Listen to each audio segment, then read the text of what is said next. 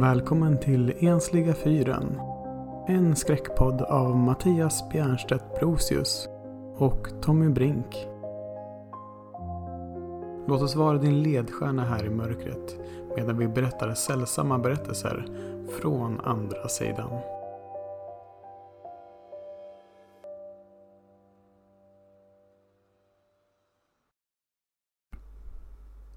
I det här avsnittet av Ensliga fyren så har vi en story.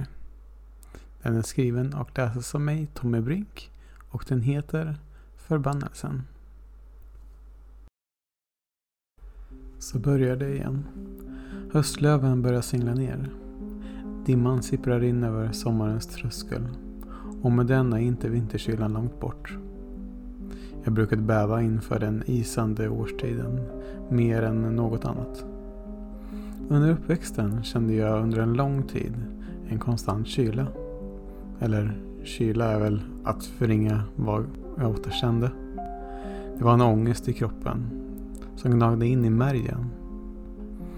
Men då hade det gått så länge att jag var van och bara sa att jag avskydde hösten.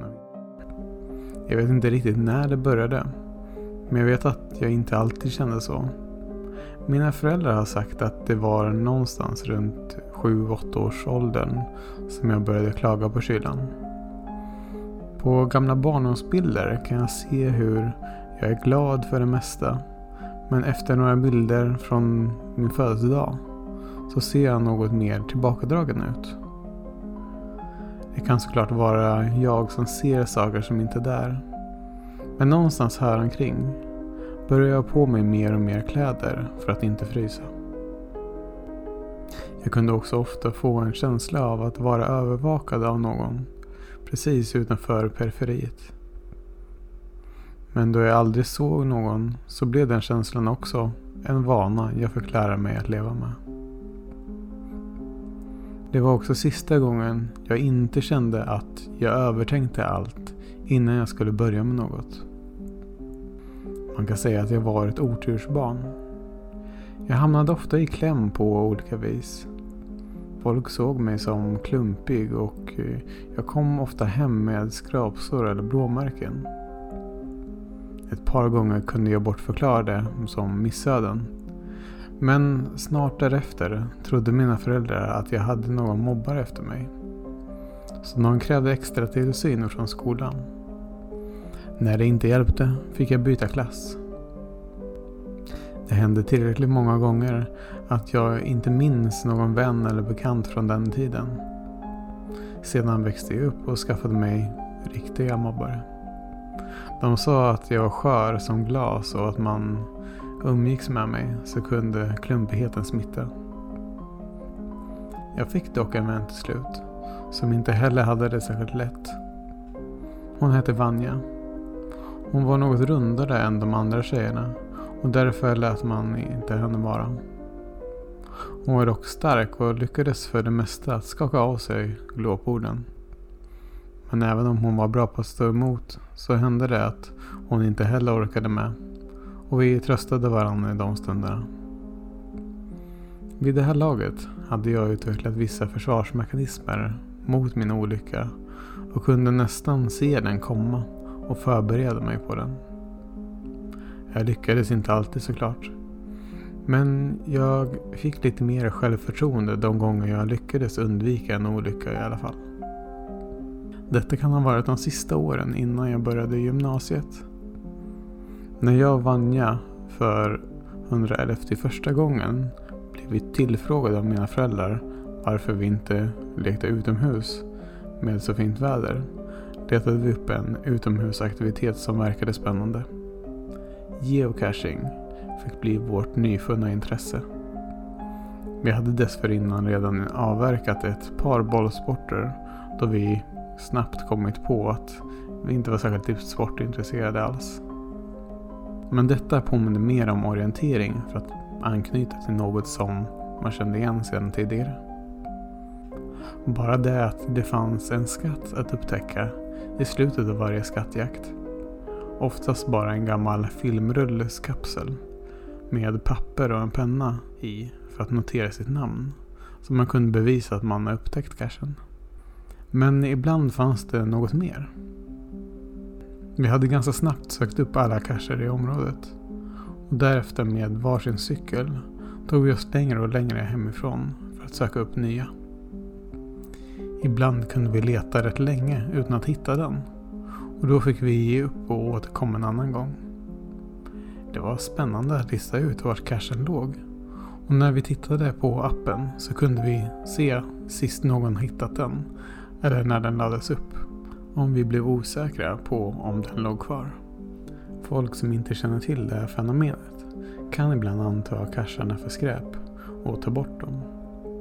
Ibland kan även möss eller andra djur slänga ut dem från där de har gömts och bära iväg med dem. En dag efter skolan var jag och Vanja ute i skogen utanför staden vi bodde i för att leta efter en av de här cacherna. Det var en vanlig dag vi diskuterade helgplanerna då vi skulle övernatta hos Vanja, spela lite spel och titta på några filmer. Vi sparkade upp löv längs med den småfuktiga skogsstigen när vi såg någon komma mot oss längre bort på stigen. Den personen var långt bort på stigen och vi tänkte inte så mycket på det utan pratade vidare om helgplanerna. Men snart var personen bara några meter bort och vi sänkte volymen av ren reflex. Jag hade inte reflekterat över personen mer än att noterat dess närvaro. Men när han var ett par meter ifrån oss så tittade jag åt hans håll för att säkerställa att det inte var någon vi kände. Han hade en lång rock och ganska uppjagad uppsyn. Hans hår var russigt och hans ansikte var blött av svett. Jag ökade takten för att jag och Vanja skulle passera honom lite snabbare. Men han verkade märka det och stannade in hastigt framför oss och la sina händer på mina axlar och sa med en släpig röst. Gå inte vidare på den här stigen. Vi båda ryckte till och jag försökte slita mig ur hans grepp. Släpp mig, ropade jag till honom. Han släppte mig och gick ett steg bakåt. Om det var av respekt eller för att han inte väntade sig att jag skulle reagera som jag gjorde, det vet jag inte. Varför ska vi inte gå vidare? frågade Vanja som ställt sig strax utanför stigen efter mannens utfall. Det är något där inne som ingen borde möta. Sen slängde han ett öga över axeln och började vandra vidare något vingligt. Vi stod där och visste inte vad vi skulle göra med rådet som vi fått. Jag vill inte gärna göra honom sällskap tillbaks, viskade Vanja till mig. Nej, inte jag heller. Han kanske var full eller påverkad av något, svarade jag.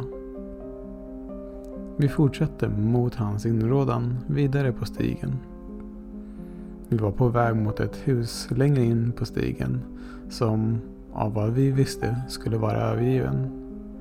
Men som vår geocaching-app visade skulle det även finnas en cache gömd intill. När vi nästan var framme vid huset såg vi ett par tre ihoprullade papperstussar. När vi kom närmare förstod vi att det var egenrullade cigaretter av något slag. En av dem var bränd i ena änden så vi antog att det måste varit det mannen höll på med. Vi stampade ner dem i marken och drog ciggen i jorden med skorna så att de gick sönder och innehållet rann ut och gräddes ner i den fuktiga jorden under fötterna på oss. Vi tyckte båda att det luktade äckligt med rök och det vi visste om droger hade inte gjort oss mer nyfikna direkt. Sådär. Den där kommer han inte få tag på igen i alla fall. Nej precis, flikade han in. Fan vad äckligt. Tänk om han hade börjat bli aggressiv. Usch ja. Äsch, vi skiter i det nu. Kom så kollar vi var cashen ligger.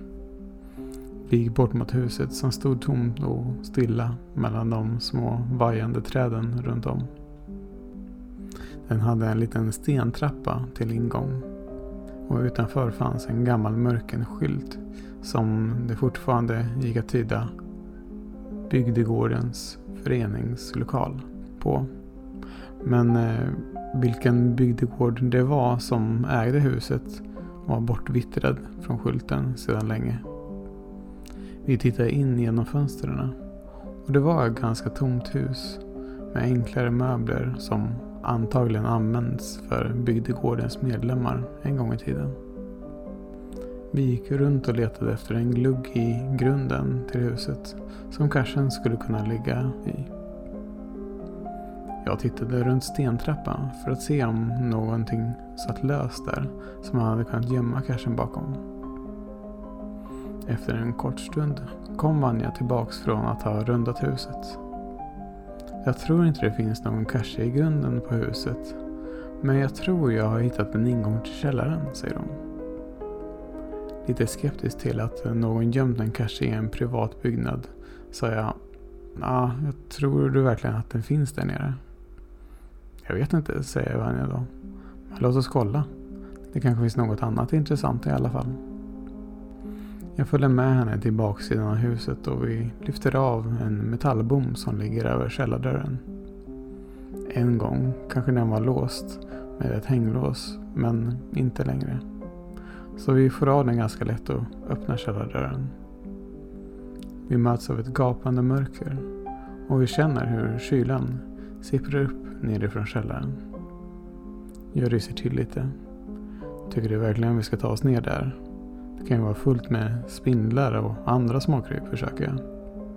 Äsch, larv, säger Vanja och tänder mobillampan och går ner. Lite småängslig följer jag ändå med. Jag känner på mig att något inte är som det ska.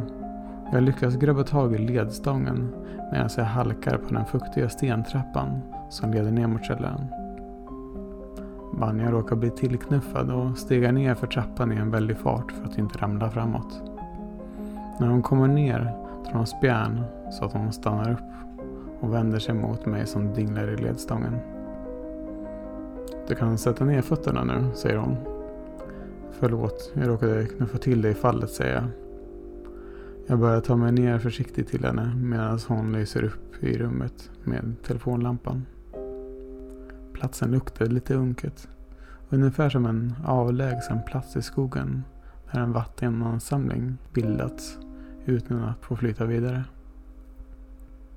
Ser du något? frågar jag, fortfarande dragandes något efter andan. Vanja säger först inget och jag följer hennes ljuskägla och röken från våra andedräkt ut i rummet samtidigt som källarkylan sveper upp över armarna på mig. I rummet finns det mest gammalt bråte. Ihopfällbara stolar och bord Kartonger fyllda med vattenskadade böcker. En rostande diskbänk ligger i ett hörn med antagligen bortglömd sedan en renovering för många år sedan. Jag drar in händerna innanför ärmarna på tjocktröjan jag har på mig. Och då pekar Vanja på något på andra sidan rummet. Vad är det där? Hon går in och jag följer med. Något ängslig för att råka ut för någon mer olycka. Längs en av långsidorna hänger en maläten bonad som mest har olika mönster i tråkiga bruna, röda och gröna nyanser. Men på den har någon hängt något som ser ut att vara en drömfångare. Vad är det? frågar Vanja. Jag som känner igen dem från en marknad jag var på en gång förklarar vad en drömfångare är. De kommer från urbefolkningen i Amerika tydligen och ska fånga upp dåliga drömmar eller något liknande. Jag tror jag har en sån hemma någonstans. Sedan får jag den där känslan av att vara iakttagen igen. Du, jag går ut en stund säger jag. Jag fryser så här inne, säger jag för att inte verka feg. Gör du det? Jag kommer strax, säger Vanja. Luften känns tät inne i källaren. Så när jag kommer ut är det som att komma upp ur vattnet efter att ha hållit andan. Solen börjar sakta sänka sig bakom träden och det är nog bara någon timme innan det blir mörkt. För att släppa känslan av att vara iakttagen så letar jag runt stugan efter något ställe som man hade kunnat gömma en kasse i. Jag hittar strax en stubbe intill stigen som faktiskt har en hålighet i sig. Där hittar jag en cylinder med papper i där man kan skriva sitt namn. Så jag skriver vårt nickname på lappen och lägger tillbaks den i stubben. Sedan går jag tillbaks till källaren och ropar ner till Vanja att jag har hittat cachen. Men får inget svar. Får lite ångest och tar upp telefonen och lyser med den och går ner i mörkret igen. Det ser ut som att det är helt tomt där inne. Vanja, vart är du? frågar jag när jag kommer ner. Sedan hoppar jag till lite när jag ser att hon står i ena hörnet strax intill ingången. Vad gör du där? frågar jag. Jag försöker läsa något man har skrivit här. Det är ganska otydligt så jag försöker koncentrera mig för att tyda vad det står, säger hon. Jag går bort och lyser med min ficklampa med. Ser också att det står något otydligt inskrivet på väggen. Det står något om att det var fel att någonting. Det är svårt att urskilja bokstäverna. Men i sammanhanget med resten så får jag det till att man har gjort något handarbete eller så. I texten refererar man till någon. I sammanhanget låter det som att den personens ägodelar har använts till något. Och det verkar man vara ledsen över. Äsch, det är någon pundare som är ledsen över att de har snott någons tänder eller något. Kom så går vi, säger jag. Jag tror inte det, säger Vanja. Vad känner det till? Det är någon annans bekymmer. Kom så drar vi. Här är det bara kallt och äckligt, säger jag medan jag drar lite i hennes arm.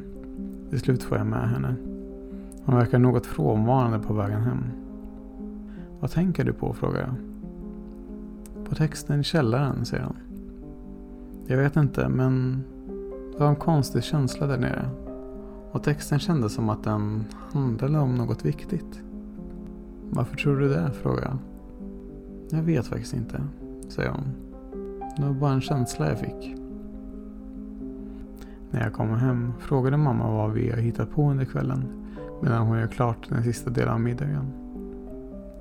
Jag har berättat att vi letade geocacher igen och om den konstiga mannen vi mött på vägen. Fy vad otrevligt, sa mamma då. Vände ni om efter det? Nej, vi fortsätter vidare mot hembygdsföreningen. Vi vill ju inte följa med den där snubben liksom. Nej, det är klart, säger mamma då. Men försök att hålla er närmare stan framöver. Mm, säger jag. Sen ber hon mig att hämta pappa så vi kan börja äta. Pappa frågade ungefär samma sak som mamma under middagen och tycker det var bra att vi inte följde med den konstiga snubben i skogen. När jag berättar om stugan så lyser pappa upp. Ja, just det. Var det inte där de höll på med keramik och tova? Eller vad det var? Eh, hårarbete var det väl Gun kallade det. Du vet hon på ålderdomshemmet. Farmor bor på ett ålderdomshem och hennes bästa vän heter Gun. Och hon berättar ofta om saker som hänt i trakten förr i tiden. Anekdoter och sånt. Mamma fyller i. Ja just det, nu när du säger det har jag för mig att hon berättat något om det. Efter maten så tar pappa och tittar i ett gammalt fotoalbum. Han visar en bild från flera år tillbaka där massa släktingar kommit över på en av mina födelsedagar. Han pekar ut farmor och Gun bland bilderna. På någon bild håller upp ett armband och både farmor och Gun ser nöjda ut. Just det, vart tog det armbandet vägen? funderar pappa. Jag vet inte, säger jag. Jag gör någon läxa jag fått från skolan och slösurfar lite grann innan jag gör mig redo för sängen. Pappa verkar ha letat efter mitt armband men givit upp och sedan börjat glo någon serie med mamma istället. När jag gått och lagt mig säger föräldrarna godnatt. Några veckor senare när vi ska städa hittar jag vad jag tror är armbandet pappa talade om. Jag går ut i vardagsrummet och frågar honom. Han tittar på fotboll medan han dammtorkar där inne. Någon missar precis ett öppet mål när jag kommer in och han ropar NEJ! Okej, okay. jag kan gå igen säger jag. Han skrattar till och nej, kom in. Det var bara ett pucko på tvn som sjabblade bort matchen precis. Sen sänker han volymen så han hör mig bättre. Vad tänkte du på? frågar han. Sen ser han armbandet. Jaha, vad kul. Du har hittat det. Han tar upp det. Undrar vems hår det var gjort av, tänker han högt. insikten att det ju har varit någons hår får mig att känna ett litet obehag. Men efter obehaget har lagt sig lite så kan jag faktiskt tycka att det är rätt fint. Nästan lite coolt faktiskt. Pappa liknade med ett skinnarmband och säger att det hade varit tufft om jag hade använt det. Jag överväger det under kommande dagar och blir mindre distraherad av att det är någons hår och faktiskt använder det någon gång då och då. En dag ska vi hälsa på farmor på ålderdomshemmet. Någon i personalen anmärker på vilket fint armband jag har och därefter får farmor syn på det med. Oj, jaha, du har börjat använda det. Ja, det var länge sedan man såg den. Vad för något? frågar Gun som precis fyllt på sin kopp kaffe. Armbandet, förtydligar farmor och håller handen under min arm för att belysa vad hon talar om. Jaha, ja just det. Det är jag. Vad kul att du har börjat använda det, säger hon. En gubbe som precis kommit in i rummet vänder i dörren. Ska du gå Gunnar? frågar farmor. Ja, han kommer väl tillbaka, säger hon sen. Föräldrarna pratar på och gummorna frågar om min skolgång. Farmor tar upp hur trevligt det var i den gamla bygdegården förr i tiden när de gjorde handarbete där. Jag frågade varför den är övergivet så jag märker att stämningen ändras något. Jo, du förstår, säger Gun. Det hände något väldigt ledsamt där en gång. Farmor fyller i. Ja, en dag när vi kom dit så... Ja... Hon verkar lite osäker på hur hon ska fortsätta och tittar på mina föräldrar som nickar och viskar. Ja, det är okej. Okay. Jo, någon vi kände hittades avliden där förstår du. Polisen kom och ja, det var en jobbig stund för oss alla. Det gick kanske någon månad innan den öppnades upp för oss igen. Men det var inte alla som kom tillbaks efter det. Maj-Britt slutade helt med de handarbeten vi höll på med där. Jag tror det var någonstans därefter som jag gjorde det där armbandet, säger farmor då. Men eh, kort därefter hände en till tragedi där. Sen dess så stängde de ner bygdegården helt. Vems hår är det gjort av? frågade jag då. Det är mitt eget, säger farmor då. Jag var ju såklart lite yngre då, så därför är det inte så ljust som det är nu, säger hon och skrockar till lite. Och Gun stämmer in med ett nätt litet skratt hon med. Efter ett tags fikande börjar vi avrunda. Vi kramar gummorna och tackar för oss. När vi sätter oss i bilen tittar jag in och vinkar jag till farmor och Gun som står i fönstret och vinkar. Strax innan vi rullar ut från parkeringen ser jag att gubben som vände i dörren tittar bister mot vår bil från ett fönster längre bort. Han kanske är sur att hans familj inte hälsar på honom, tänker jag för mig själv. Veckan därpå skulle vi ha danslektion i skolan. Jag var inte direkt den dansanta typen, men försökte följa lärarens instruktioner så gott jag kunde. Vi blev ihopparade med slumpmässiga klasskompisar och klasskompisen jag skulle dansa med drog ner ärmen på sin långärmade tröja över sin hand när vi skulle hålla hand under dansen. Antagligen så att hon slapp hålla i mig och bli otursdrabbad. Jag glömmer ibland av hur ogillad jag var av mina klasskompisar. Halvvägs in i dansen gör jag självklart ett snedsteg. Jag ramlar och skämmer ut mig. Men som tur är fångar jag min danspartner så att hon inte slog i backen hon med. Hon ställde sig upp fort och strök av sina tröjärmstäckta händer mot de ställen jag hade varit tvungen att hålla för att hon inte skulle trilla i backen hon med. Sedan fick jag dansa med läraren så att han kunde hjälpa mig med stegen så att jag inte ramlade igen. Det var tyvärr inte en helt ovanlig vardag under min skolgång. Men den påverkade mig likväl trots att jag var van. Vanja var sjuk eller skolkade just den dagen så jag hade ingen att anförtro mig till vilket gjorde ensamheten något större än vanligt. Kylan blev också mer påtaglig och känslan av att vara iakttagen fick mig att tro att klasskompisarna följde mig när jag var på väg hem. Jag såg ingen dock och snart var jag hemma. Det blev ett mellanmål i väntan på att föräldrarna kom hem. Lite läxor och dataspel innan läggdags. Pappa kom och såg till att jag kommit i säng och frågade hur dagen varit medan jag scrollade på telefonen innan jag skulle sova. Jag berättade vad som hänt. Han höll min hand och jag märkte knappt att jag hade börjat gråta när han hjälpte till att torka bort tårarna. Han smekte mig om kinden och sa att snart skulle jag börja gymnasiet och då skulle jag förhoppningsvis få lite mognare klasskompisar som förstod bättre. Vi omfamnade varandra och jag lät honom nynna Mr Tambourine Man för mig. Snart hade jag hamnat i en lugn och fridfull sömn. Och trots gårdagens jobbigheter kände jag att jag fyllt på orken i pappas famn. Redo att utstå en dag till innan helgens roligheter kunde börja. Under dagarna medan läraren gick igenom något eller vi väntade på en ny uppgift så dansade fingrarna över armbandet med det tvinnade håret.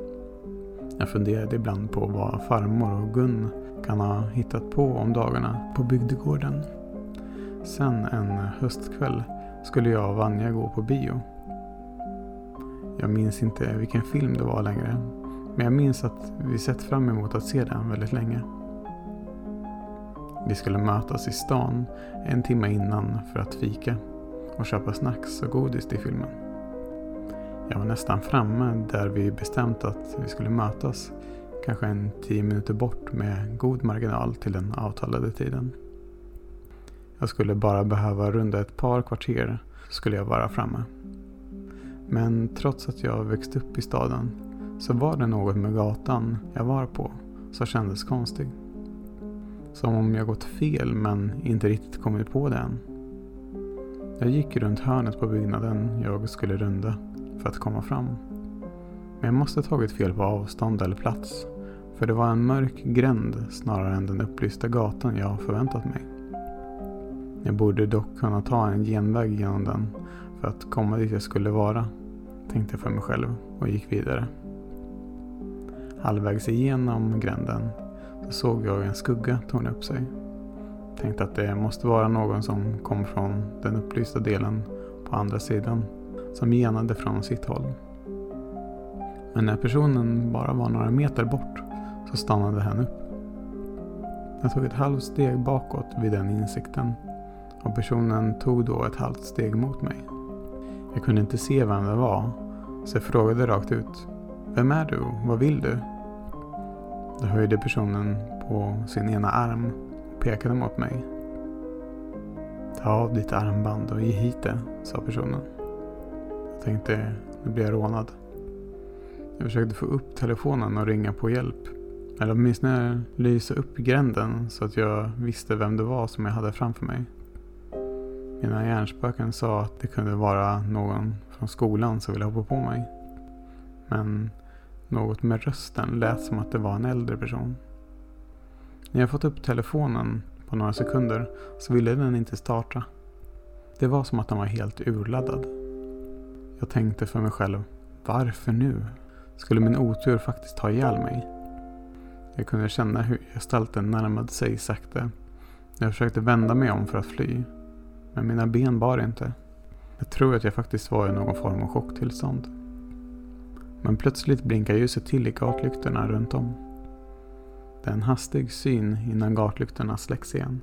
Men jag lyckas urskilja en man med en hemsk grimas och ur hans handled och hals rinner det blod. Gatlyktorna blinkar till igen och nu är han precis framför mig.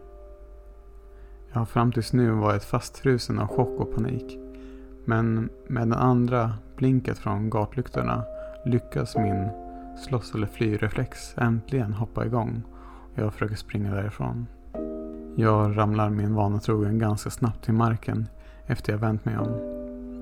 Jag kunde nästan förutse det men hade ingen kraft att undvika det. Min blick faller på en annan persons fötter. Har någon kommit till min räddning? Jag tittar upp och mannen från ålderdomshemmet står där. Gunnar. Han sträcker sig efter mig och hjälper mig på fötter. Mitt i rörelsen stelnar han till och ser den blödande gestalten komma mot oss. Han fryser liksom jag gjorde till is när han ser honom. Jag är nu dock tillräckligt uppe i varv och med flyreflexen fortfarande närvarande i mitt panikfyllda sinne försöker jag göra mig loss från Gunnars grepp.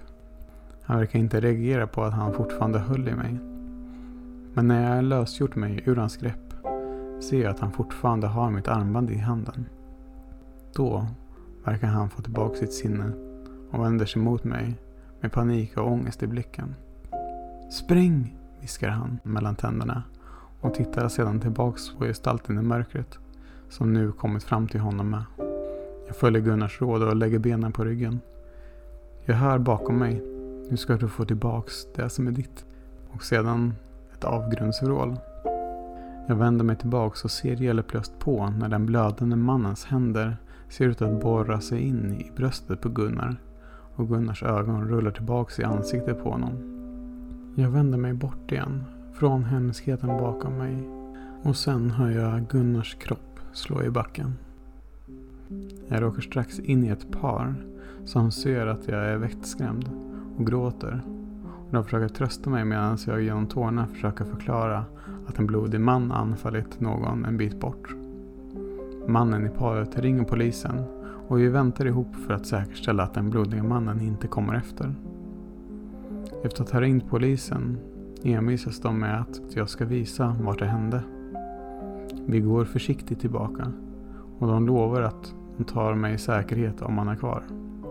Men det är bara Gunnars livlösa kropp som är kvar på platsen. Hans ena hand är knuten över bröstet och den andra handen är öppen med armbandets spänne liggandes i det utan något armband kvar i det. Snart därefter tar polisen och ambulansen över. Min telefon funkar igen och jag kan ringa Vanja och föräldrarna och förklara det hela. Föräldrarna plockar upp mig och skjutsar hem Vanja. Senare fick jag reda på från farmor att hon läst Gunnars dagbok när han flyttade ålderdomshemmet. Och i den hade han i princip bekräftat att han själv varit anledningen till att de personerna de hittade i bygdegården för alla år sedan tagit sitt liv. Håret från det ena liket hade han klippt av och tänkt göra ett armband av till sig själv. Men på något vis hade han lyckats lägga det i fel låda och det hade gjort att farmor fått tag i det istället för sitt och gjort ett armband av det istället. Sedan den dagen hade jag inte längre samma otur. Värmen kom tillbaks i kroppen och farhågan att vara iakttagen var som bortblåst. Jag kunde äntligen börja leva på riktigt igen.